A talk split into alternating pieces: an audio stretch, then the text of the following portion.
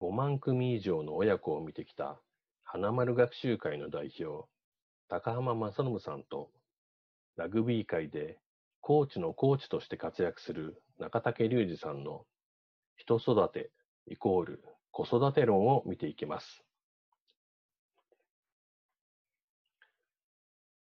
そのだいきゅうかい、スポーツに学ぶヒューマンスキルの育て方。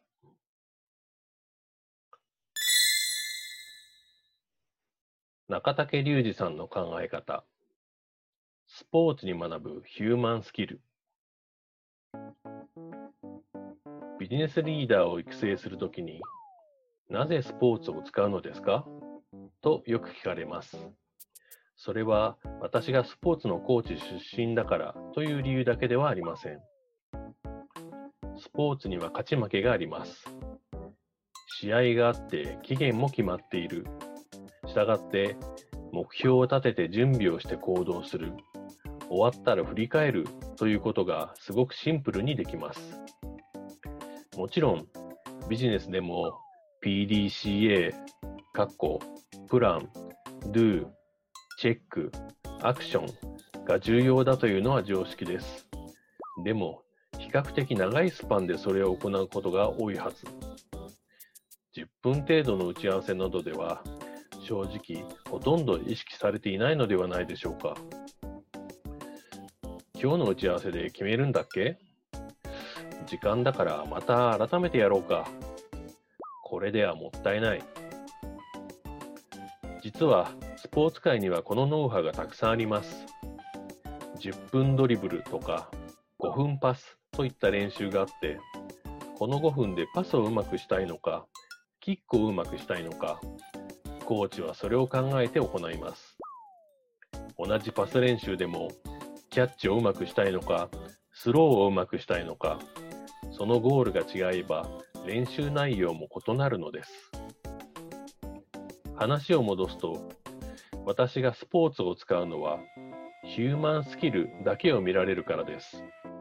スポーツというのは人間の動作がメインであり、道具がいくら良くても人間が強くならないと勝てません。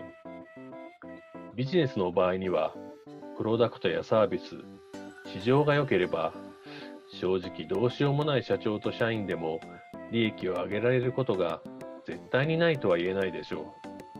スポーツはそういう意味でちょっと特殊な分野だとも思っています。スポーツから学べるエッセンスとしては、シンプルに自分たちの時間を区切ってゴールを決められるということ。コーチングも同じで、ゴールを決めて実際にやってみることができる。一番大事なのは振り返りです。メンバーと一緒に振り返ること。今日のゴールはこれでしたが、何か得られましたか？さんじゅっぷん終わりましたが、今日のコーチはどうでしたか？例えば最初に、今日皆さんはいちじかんの中で何を得たいかと聞きます。それが私のゴールです。そこで皆さんにその何かを持ち帰ってもらうというゴールに向けて全てを組み立てます。コーチングも同じです。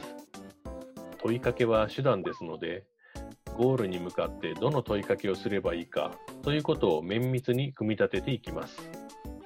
これには質問力や傾聴力がないと完璧にはできません。とりあえず一方的に思いを喋り続けるよりは、問うこと、聞くことをたくさんやった方がうまくいきます。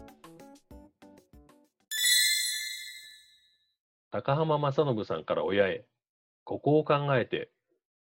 ラグビーの指導の中に、子どもが社会で生き生きと生きていくためのヒントが学べます。ラグビーというスポーツを通して、魅力的な大人が持っているあり方が学べるということが分かりました。中竹さんは指導者の指導法にも精通しているスポーツを通してつけられる多様な力にも詳しい。それはそのまま親子関係に還元できるものだと思いました。親が教えられそうで教えにくい、子どもが社会で仲間と生き生きと生きていくときに必要な力の育て方がラグビーの指導の中にはあふれているのだと分かりました。